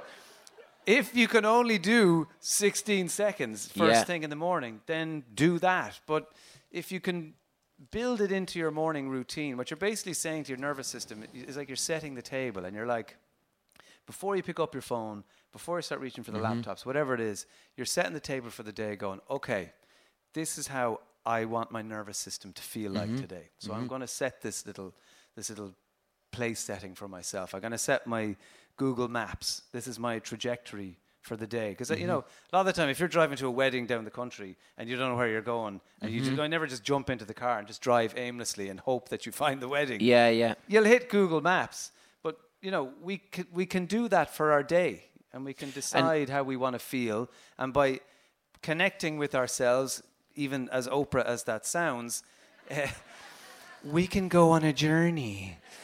Uh, but you know, just by taking that few seconds in the day, we can set our trajectory for how we'd like to feel for the day. What I used to do with it as well, Dermot, is so when I was learning to manage anxiety and when I was like, so I would get anxious in social situations. So the, the idea of having to go to a pub and meet my friends, right? That would have been terrifying to me. I would have been afraid of what if I get a panic attack when I'm there? And then I'd have certain behaviors that I would, because I, I'd be anxious, my self esteem would be low. And then I'd find myself in a group of people not enjoying myself ripping up the beer mat into a lot of different pieces, you know, because the anxiety's gone into my fingers. Not having authentic conversations with people because I'm thinking about the anxiety. Then the shame of the anxiety means that when I'm speaking to people, I'm trying to get their approval because inside I don't feel much. And I'd come away then from social situations going, well, that was shit. I didn't, I didn't have any craic. I didn't enjoy it. I pretty much tried to impress everybody I was talking to rather than have a decent conversation and listen. So what I would do is I, I would pick my mindful moments and go, right, I'm going into a situation now that I know will trigger my anxiety.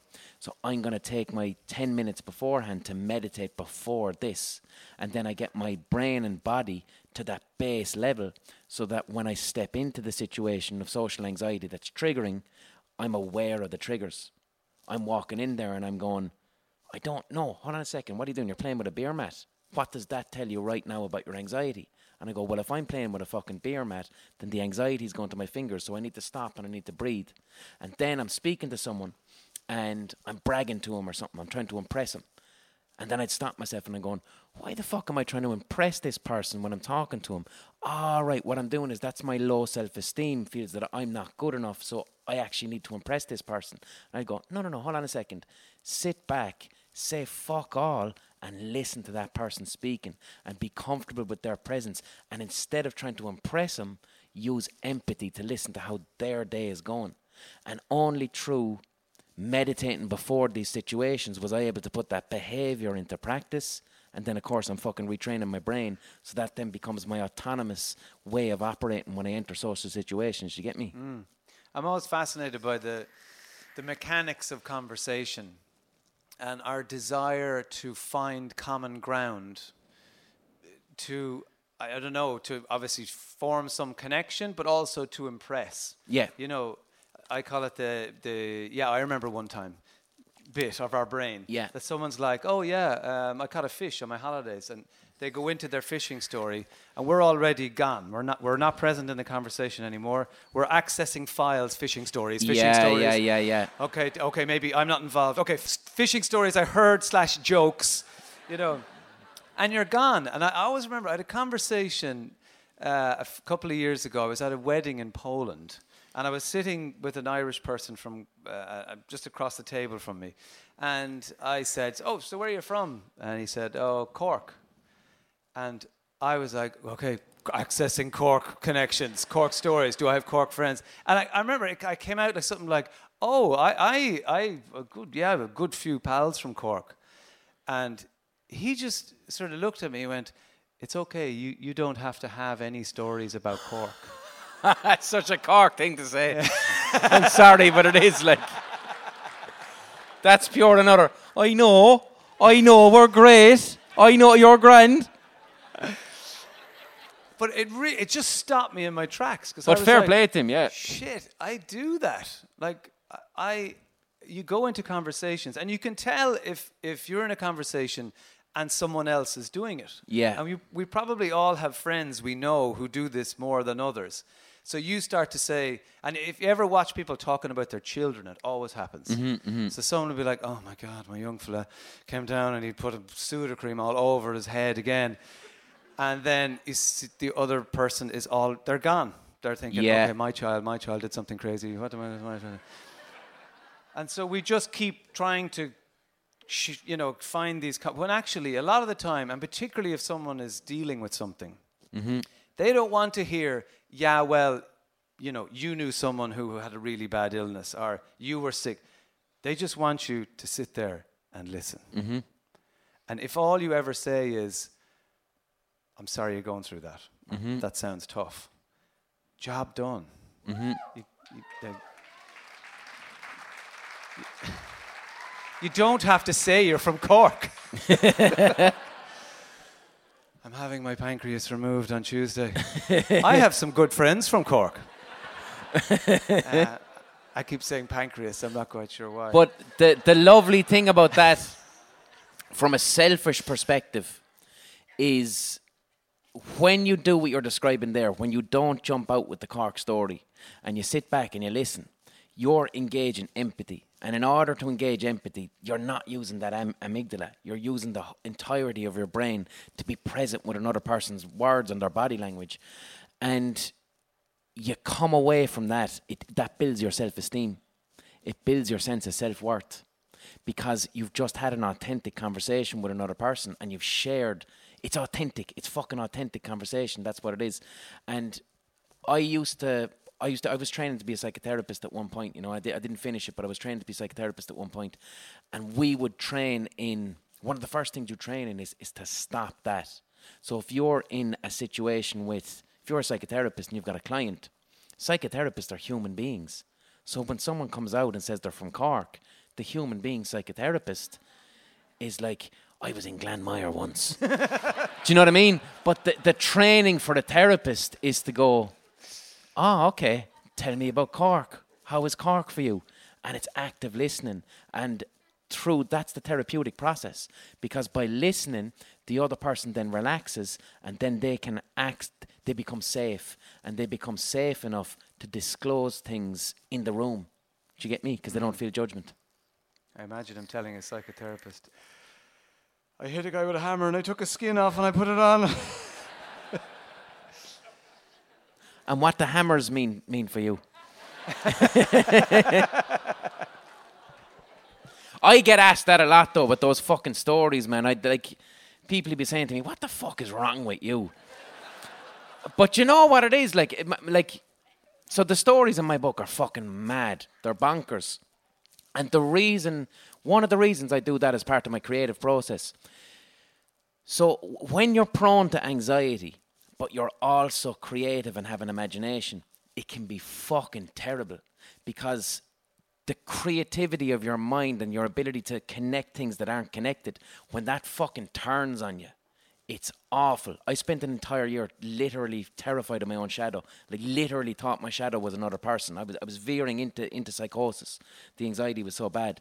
And what I used to do to, help manage my anxiety is I would make it my friend. So the part of my brain that can so viciously turn on me with different fantasies of all the different things that can go wrong, all the horrible things that are going to happen, I would instead go, let's make fun out of it. Let's turn it into a joke. So when I write a horrendous story like that about skinning someone alive and climbing into their skin, like I used to be afraid to go to gigs.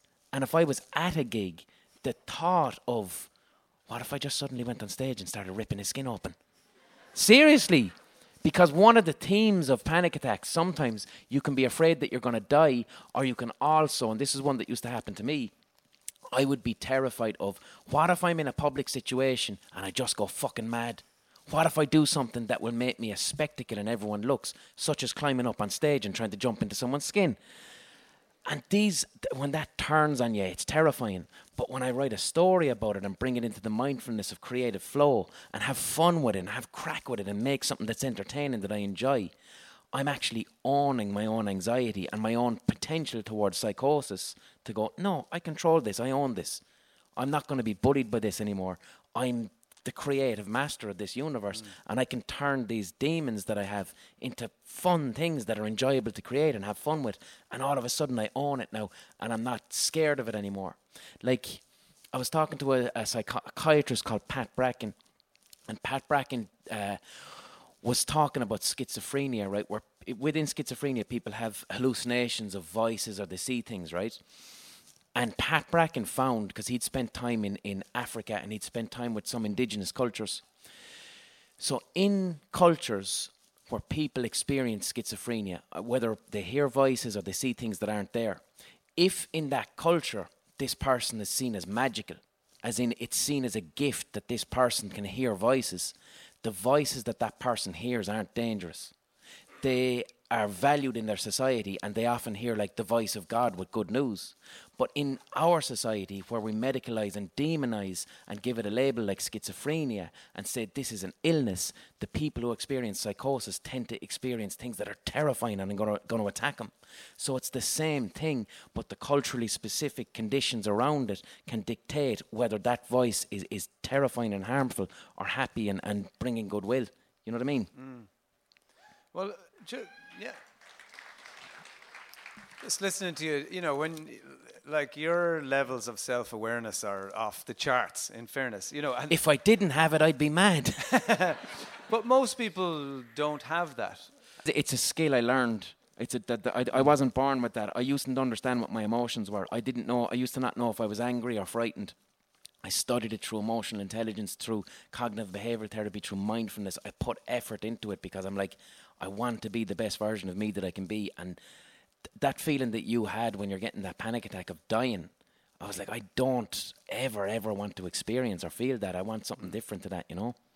But there's also like a huge compassion that you have for yourself because you can't maintain that no. level of self awareness and make conscious, you know, positive decisions mm-hmm. if you don't have that compassion and empathy for yourself because mm-hmm. you're too busy beating yourself up. Mm-hmm cycles of negative thought, and then you're you're back to square one again. So, you know that triggering the empathy for yourself, you know, for me was was massive because I was, was it difficult. Um, n- not really. I, mean, I suppose from a scientific point of view, anytime I sit down to meditate, I'm aware that I'm. If you know, if you brain, if you scan the brain of somebody meditating, their mm-hmm. temporal parietal junction will fire up. Their empathy center fires up. Mm-hmm and what that means, I suppose, in real terms, is that you have obviously kinder thoughts towards other people and you've more patience and all those kinds of things. But you also have them for yourself. Mm-hmm. So what I noticed, and one of the, you know, sometimes uh, maybe what's frustrating for people is that the benefits, even though they're scientifically proven of something like meditation, they could they can seem a little bit intangible. You know, it's not like I stood in the weighing scales and I can see your numbers now. Yeah, I'm a yeah, yeah. But there are things that began to happen for me. So one of them was that the volume on my critical inner voice got yeah. turned way down.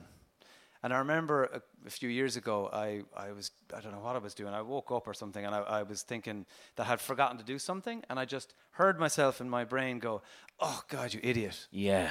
And I thought, holy shit, it's, it's actually, it's been years since I heard myself talk to myself like that. yeah. that.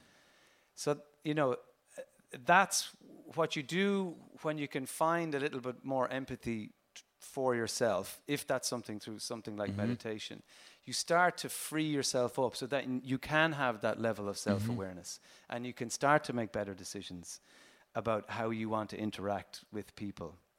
But so much of it all starts with kindness towards yourself. Mm-hmm. And I mm-hmm. know that sounds wishy washy and you know something you put on a tea towel and give to your ma. but, but often those platitudes, like even something like "live, laugh, live life, live, laugh." Live, I don't. How have I forgotten it, man? I've seen it on so many pillows in TK Maxx. live, laugh, love. Nothing wrong with that, man. Go ahead. Brilliant fucking advice. Yeah. but it is. But like, it's not. And you don't have to be mad to work here, but it helps. That's another great one. Very popular behind the bar. Um, but uh, exercising kindness is hard. It, yeah. Because again, it doesn't come naturally to us because we are conditioned to strive, strive, get. Just do it. Come on, keep it going. You know, don't be a quitter. La la la. But actually, if a simple exercise at the end of the day of just going through your day and picking one or two things that you did well. And yeah. that, it doesn't have to be an achievement like you hit a deadline or saved a lot of money. It could be you took time out to roll around on the rug with or your kids. Today I wasn't a cunt to anyone. But that, by itself, that's what, what, like, when I go to bed at night and I look in the mirror and I want to get intrinsic self worth from inside, I don't look at, I did this today, I achieved this. I simply say, today, in every interaction I had with everyone I met, I was kind and I wasn't mean and I didn't snap at anyone and I listened. And if I can go to bed and that's how my day went, that's nice. That's I can bank that feeling. Mm. That goes into my self esteem and grows it because it's not that's nothing to do with behavior or achievement. It's I didn't make anyone's life worse today. You know what I mean? Mm. Well, I think for I, I, became aware that there was. I called it my invisible scorekeeper.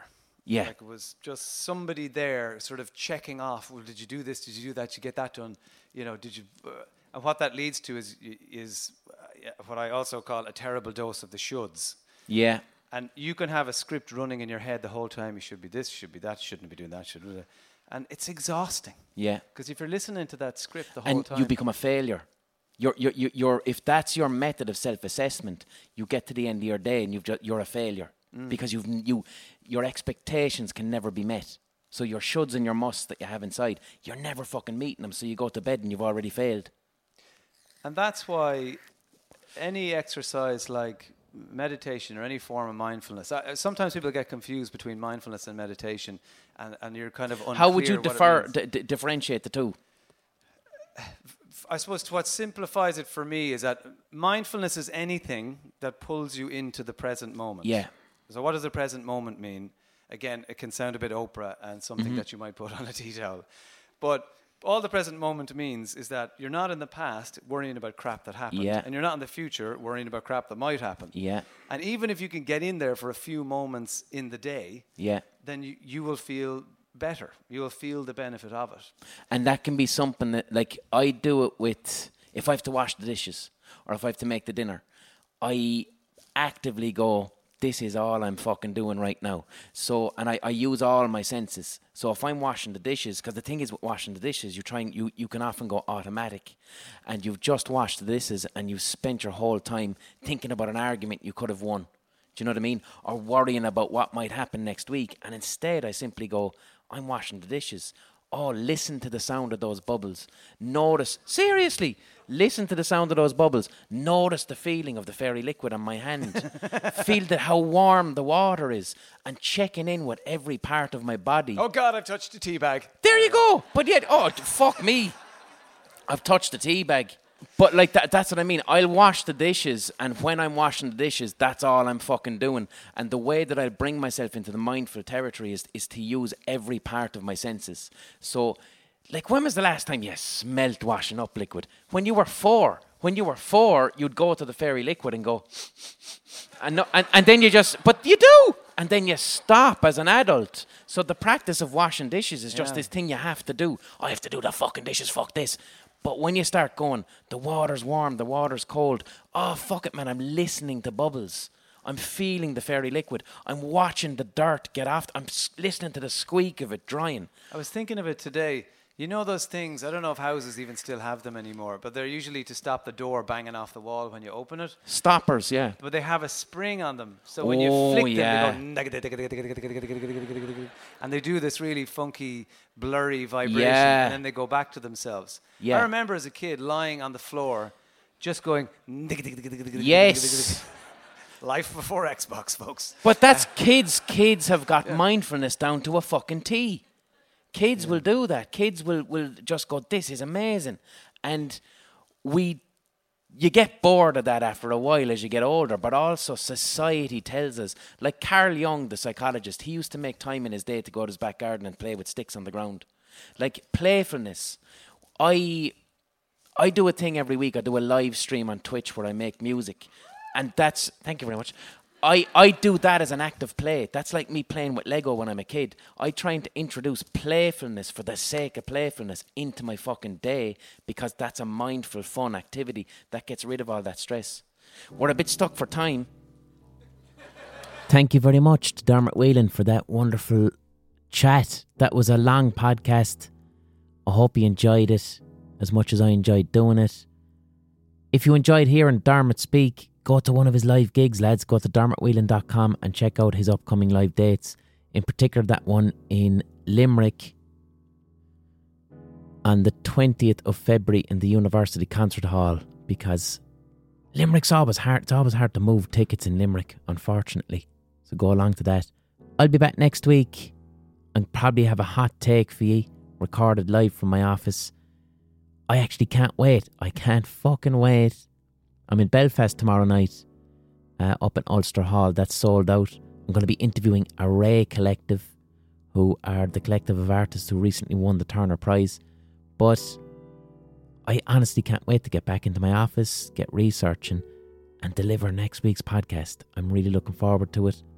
I'm looking forward to getting a good night's sleep tonight because it's not 8 in the morning. It's a perfectly reasonable time in the day, and I'm going to go home, eat my dinner, and get a full night's sleep. God bless you all. Also, I don't have any Twitch song this week. Sorry about that. I didn't get around to editing one, and the podcast was quite long as it is. So we'll leave off the Twitch song this week.